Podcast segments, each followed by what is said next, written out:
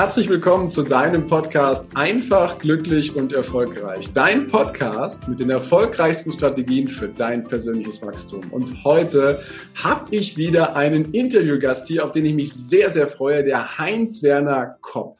Doch bevor ich zur offiziellen Anmoderation komme, habe ich wie immer den Wunsch. Wenn dir das Ganze hier auch so gut gefällt wie mir, dann freue ich mich über eine ehrliche Rezension bei iTunes und natürlich über ein Abo von dir. Doch jetzt mal zum lieben Heinz Werner.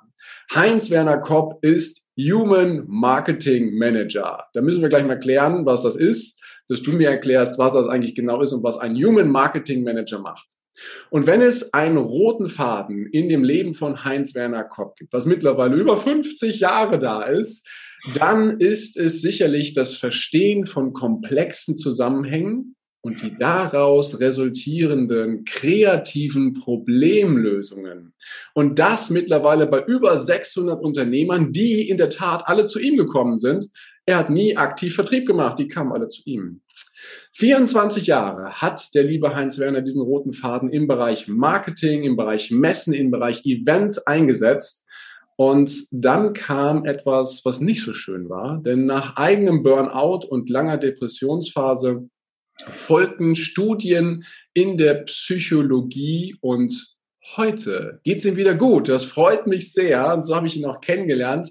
Heute kombiniert der Heinz Werner all diese Kompetenzen und verfolgt eine Vision die Zahl der Depressionen weltweit zu halbieren. Und ich finde das eine großartige Vision, bei der ich immer gleich Gänsehaut kriege. Und dazu coacht er Unternehmen und hält Vorträge über das Prinzip der Wahrnehmung und das Prinzip der Wertschätzung. Denn beide sind ausschlaggebend für unseren mentalen Zustand und damit auch für die Anzahl der Depressionen. Ich freue mich total, dass der Heinz Werner hier ist. Herzlich willkommen in diesem Podcast, Heinz Werner Kopf. Ja, lieber Heiko, vielen, vielen Dank von meiner Seite für diese Einladung. Ich finde es ja wundervoll, was du in deinem Podcast alles machst, was du bewegst und welche Impulse du damit auch den Menschen da draußen gibst. Ja, Dafür mal von mir ein ganz großes Dankeschön.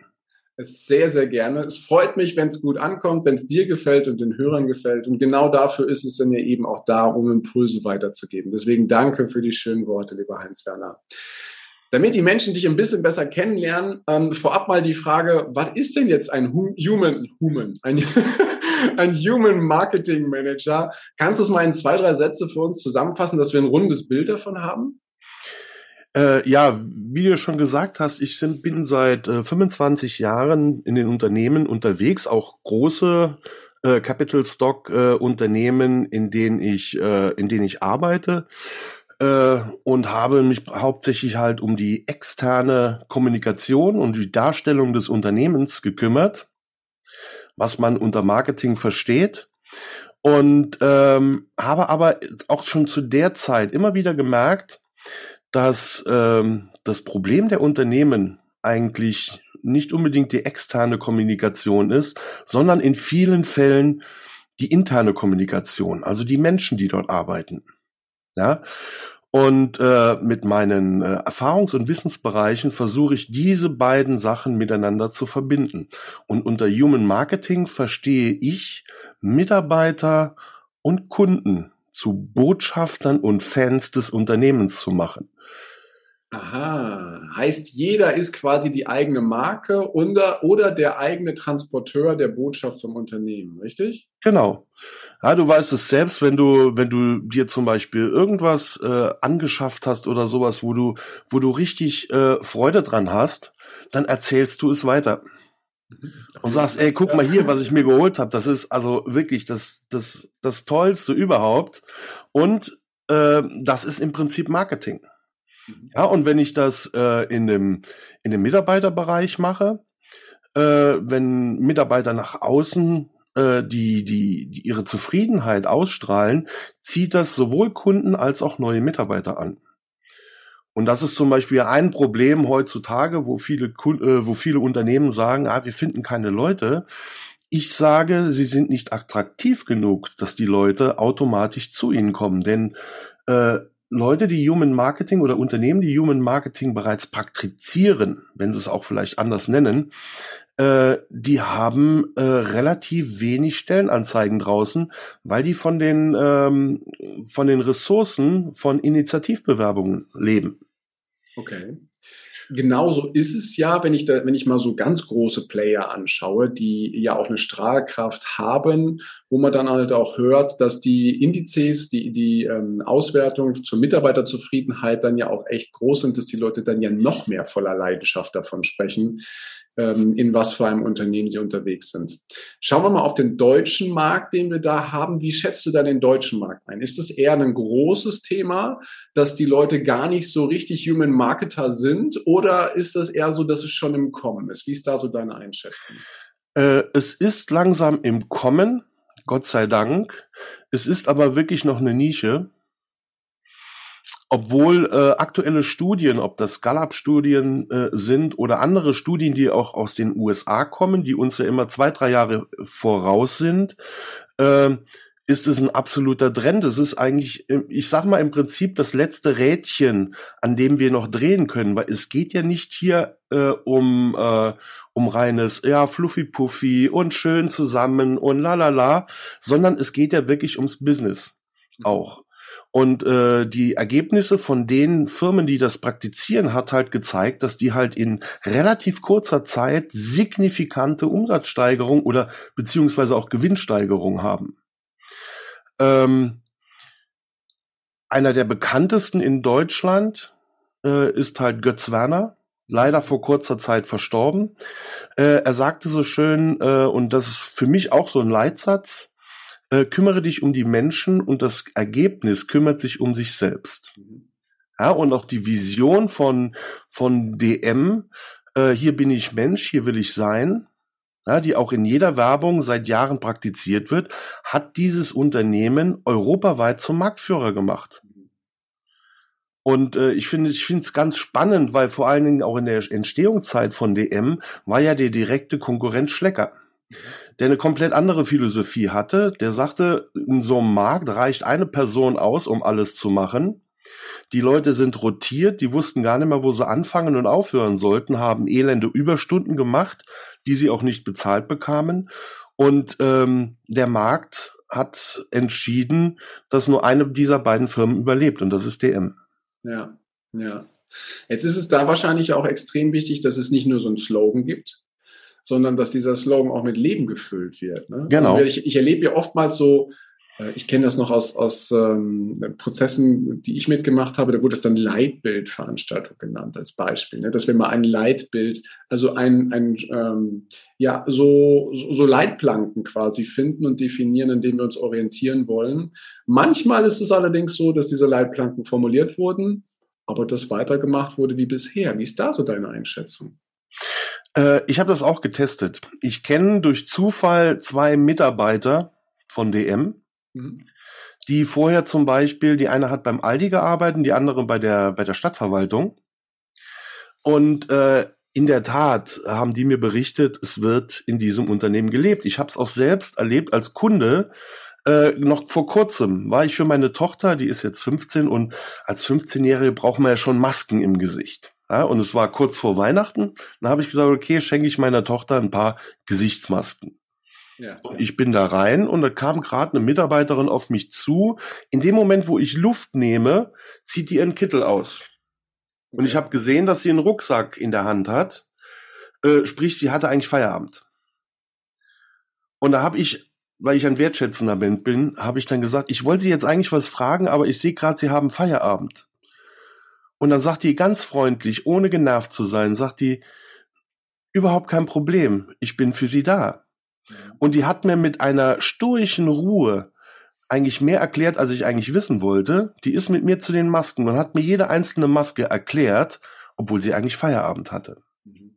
Und an, an solchen Beispielen, die ich, das ist kein Einzelbeispiel, merke ich schon, dass eine, eine, äh, diese Vision auch gelebt wird. Es ist natürlich äh, wie bei jeder Pflanze, die man irgendwann setzt, die eine Frage der Pflege. Wenn ich eine Pflanze nicht gieße und sage einfach, ja, jetzt machen wir noch eine Veranstaltung, jetzt kriegen die das eingetrichtert und dann haben die das umzusetzen. Ja. Ähm, das ist natürlich ein Trugschluss. Ja, so funktionieren Menschen halt nicht. Natürlich ist es wichtig, die Leute davon, dafür zu sensibilisieren, äh, dass sie verstehen. Ja, das war ja immer mein Thema, hast du auch vorhin äh, so schön in deiner Begrüßung gesagt, es war ja immer mein Thema, äh, zu verstehen, was passiert da überhaupt. Ja? Und äh, wenn ich verstehe, warum das Ganze ist, dass es auch für mich gut ist, ja, wenn solche äh, eine solche Vision halt äh, umgesetzt wird und ich ein ein Ziel habe, was größer ist als ich oder die Firma, äh, ist das positiv, aber äh, ich muss die Leute dabei unterstützen. Ja, weil es gibt immer noch äh, der, der innere, ich sag mal, das fängt ja schon beim Joggen an, der innere Schweinehund, der erstmal überwunden werden muss. Ähm, und da muss, äh, müssen die Führungskräfte sind da, äh, sag ich mal, angehalten, dort Hilfestellung zu leisten. Hast du da ein, zwei Hinweise oder Tipps so aus deinem großen Erfahrungsschatz, was Führungskräfte tun können, um das wirklich zu übertragen? Denn ich äh, öffne gerade mal eine kleine Geschichte. Ich nehme halt wahr, dass Führungskräfte echt einen ausgefüllten Alltag haben und auch bestimmte Gewohnheiten, die halt so sind, wie sie sind und wenig Platz für sowas in Anführungsstrichen Weiches ist, was nicht sofort Ergebnisse bringt, aber langfristig. Und genau. dann fällt das gern mal von der Tischkante oder bleibt ein bisschen länger auf dem Tisch liegen, bis es nicht mehr ganz so relevant ist. Deswegen die Frage, was, was kannst du Führungskräften mit an die Hand geben, äh, um an diesem Thema dran zu bleiben, damit halt die Mitarbeiter dann das Ganze auch erkennen und auch wirklich umsetzen? Äh, es stellt sich auch hier die Frage, äh, was ist zuerst da, das Ei oder das Huhn? Ja. Ähm, natürlich kann ich sagen, ich bin damit beschäftigt. Ich muss hier, ich muss mich für die KPIs, um die KPIs kümmern, aber übersehe, dass mir unten drunter, und das ist das, was mir jahrelang aufgefallen ist, äh, in meiner Tätigkeit als Marketing, dass intern mehr Geld weggeschmissen wird, als ich draußen überhaupt erwirtschaften kann mit neuen Marketingmaßnahmen. Ähm, ich muss hier Prioritäten setzen. Und wenn ich mir den, äh, den CEO von, von, von Google anschaue, äh, der hat seine Hauptaufgabe in, in, in der Zeit, als er tätig war, war das Human Resource. Er hat sich drum gekümmert, A-Mitarbeiter zu bekommen, wie er es genannt hat. Und äh, hat da eigentlich seine komplette äh, Zeit investiert da rein. Und das Ergebnis war, ähm, laut Umfragen, Google hat mit Abstand den höchsten Anteil an, äh, an A-Mitarbeitern und dementsprechend auch äh, das Return of Investment. Und es geht hier nicht um äh, Kicker im Pausenraum, äh, Obstschale oder wie man es so nennt, Work, äh, Life-Work-Balance. Ich denke, bei den äh, Führungskräften ist das äh, keine irgendwelche Arbeit oder Technik, was die anwenden müssen. Es ist eine Einstellungssache. Äh, ich würde das Ganze mal umschreiben im, im Hauptwort emotionale Intelligenz. Das fängt ganz groß, und das ist das Allerwichtigste, mit Wertschätzung an. Äh, jeder Mensch, dass die, die Grundbedürfnisse eines Menschen, eines jeden Menschen und auch die größte Angst gleichzeitig ist das Ausgeschlossenwerden aus einer Gemeinschaft. Mhm. Denn früher in, in Urzeiten, als wir noch ein bisschen Uga-Uga waren, war der Ausschluss aus einer Gemeinschaft meistens ein Todesurteil. Ja, weil man alleine nicht überleben konnte. Man konnte nicht vernünftig jagen, weil das haben die immer gemeinsam gemacht. Äh, und äh, diese Urangst ist immer noch in uns drin. Ja, und wenn mich mein Chef auf dem Flur ignoriert und nicht noch nicht mal guten Tag sagt, sage ich mal, äh, fühle ich mich aus der Gesellschaft ausgeschlossen. Ja, und diese Ängste manifestieren sich ja in den Mitarbeitern und führen dazu, ja, laut der aktuellen GAP-Umfrage, dass halt ähm, 30 Prozent der Mitarbeiter nur noch 50 Prozent ihrer Leistungsfähigkeit bringen. Ja, und äh, das ist, denke ich mal, gerade im Bezug auch, wenn ich jetzt mal eine Führungskraft auch äh, als Businessman sehe, im Bereich KPI ist das tödlich. Ich habe das mal hochgerechnet auf Deutschland, bedeutet das monatlich über 20 Milliarden Euro allein an Gehältern, denen keine Gegenleistung äh, dagegen steht, ähm, an Verlust jeden Monat 20 Milliarden Euro Bruttoinlandsprodukt, sage ich jetzt mal, die verloren gehen, ähm, weil die Leute äh, einfach diese Wertschätzung nicht erhalten, die sie mit Sicherheit verdienen. Wow, was für eine Zahl. Ich meine, das muss man sich auf der Zunge zergehen lassen. 20 Milliarden pro Monat im Jahr sind das 240 Milliarden. Genau. Das ist echt gewaltig. Und das, die ja bezahlt werden, aber wo die Leistung nicht dementsprechend ist, wie sie eigentlich sein könnte. Ne? So habe ich Und das jetzt verstanden. Wenn die Leute könnten viel mehr leisten, wenn sie sich mh, hm, quasi der Familie zugehörig fühlen würden. Genau wenn sie einfach, äh, ich sag das immer, wenn sie einfach mehr Bock hätten auf ihre Arbeit. Äh, ich habe mich am Wochenende auch noch mit jemandem unterhalten, äh, so in meinem Alter, also 50 Jahre, und hat schon, schmiedet schon Pläne, wie er so schnell wie möglich in Rente gehen kann.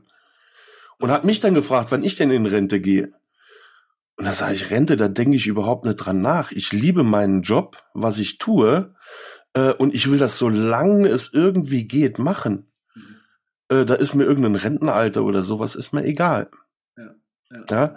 Äh, und ähm, unser Freund Hermann Scherer hat dann, hat, hat da irgendwann mal diesen, diesen tollen Spruch gesagt mit, äh, mit 30 gestorben und mit 70 beerdigt. Ja, die Leute äh, sind einfach, haben irgendwann resigniert und machen nur noch ähm, Dienst nach Vorschrift sozusagen, machen praktisch ihr Mindest, Mindeste, leisten sie noch ab, also tauschen Geld für Zeit. Und das ist eine enorme Lebensqualität, die uns verloren geht. Ja, wir, wir sind acht Stunden am Tag sind wir am Arbeiten. Und es wäre doch schön, ja, wenn ich manche Leute sehe, wie sie sich im Hobby verhalten. Da können die Nächte lang durchmachen, weil das macht Spaß.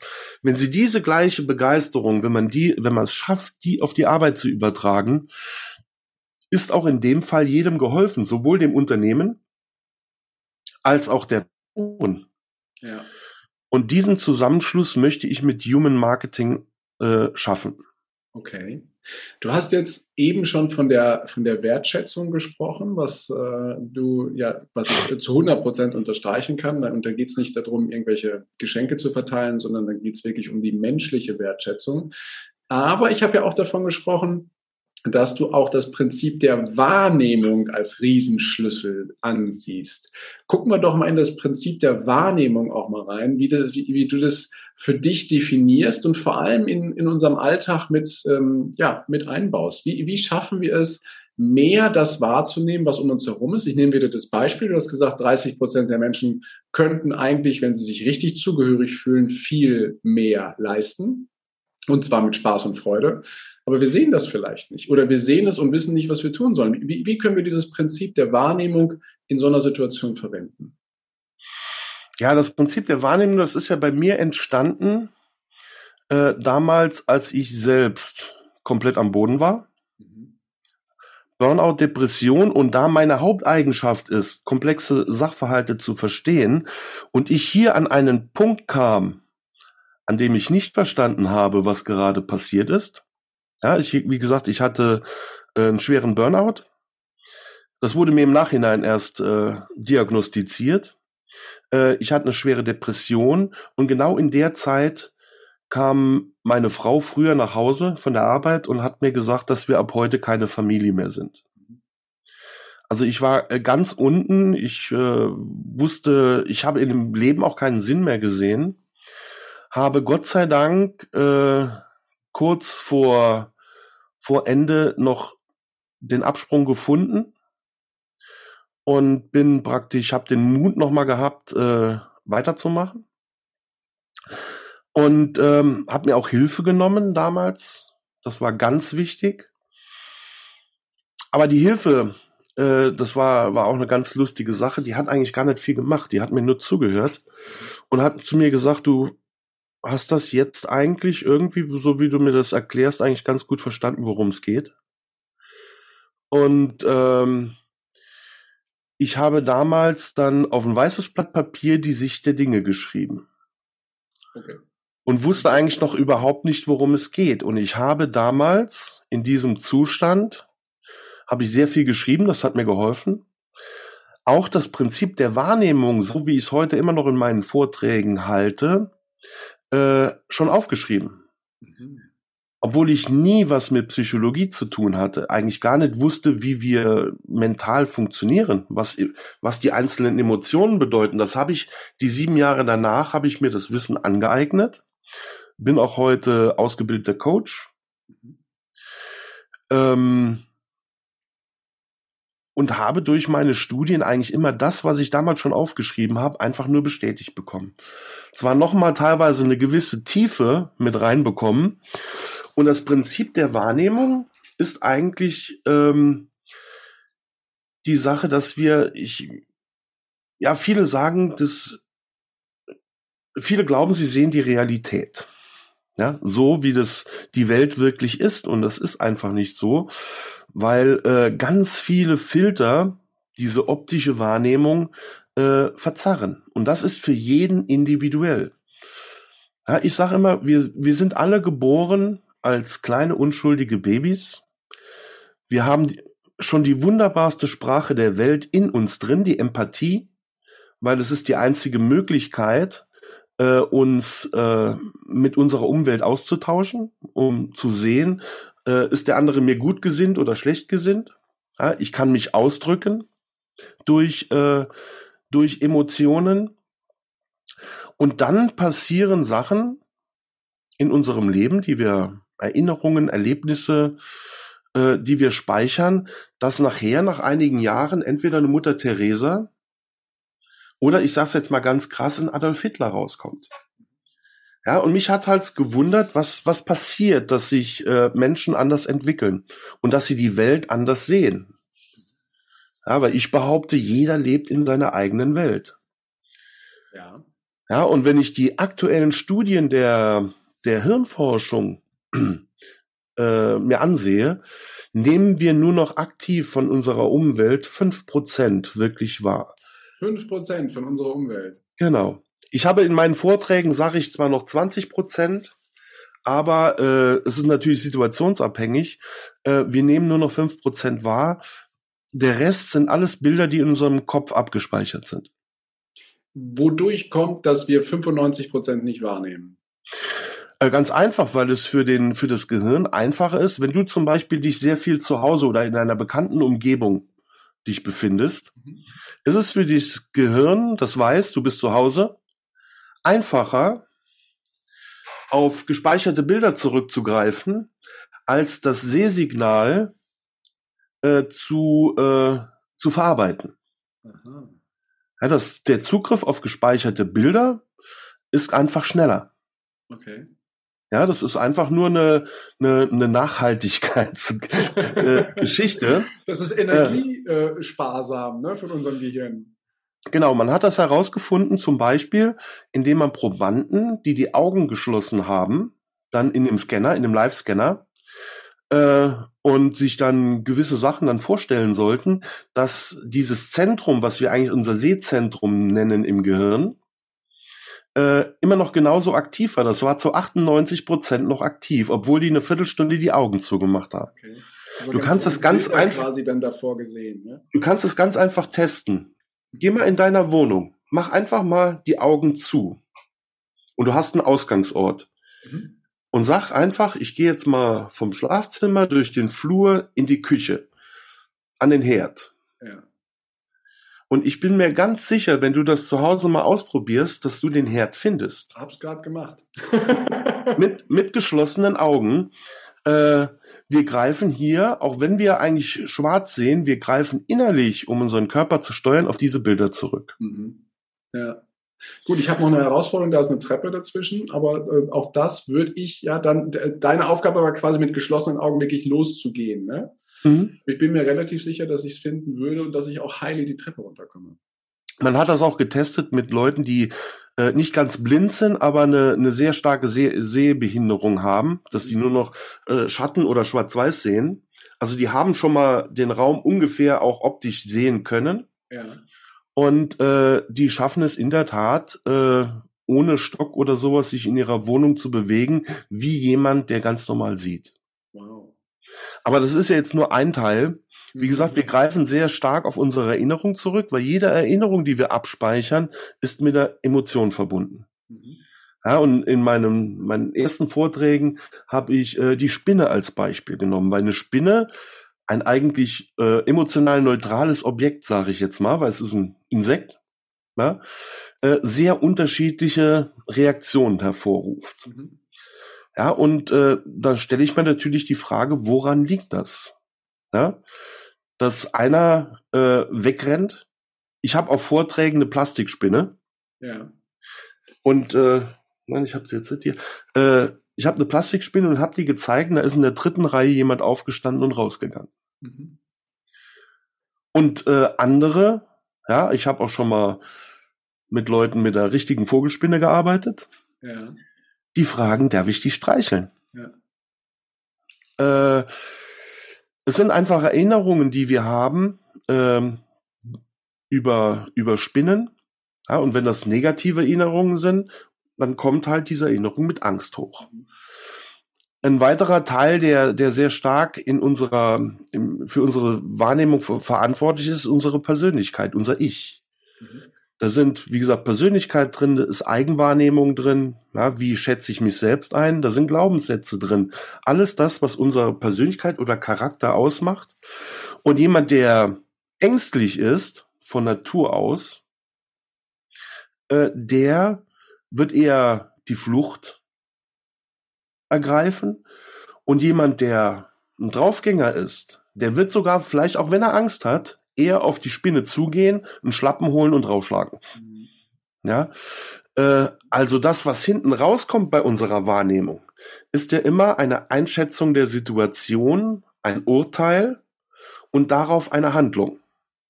Okay. Also, und die ist halt bei den, bei den Menschen bei gleichen Situationen unterschiedlich. Und das hängt an diesen ganzen Faktoren, die sehr individuell sind. Und ich behaupte, äh, dass es keinen Menschen gibt, der genau die gleichen Erinnerungen hat, genau die gleiche Persönlichkeit ist. Also wird bei jedem hinten ein anderes Urteil rauskommen.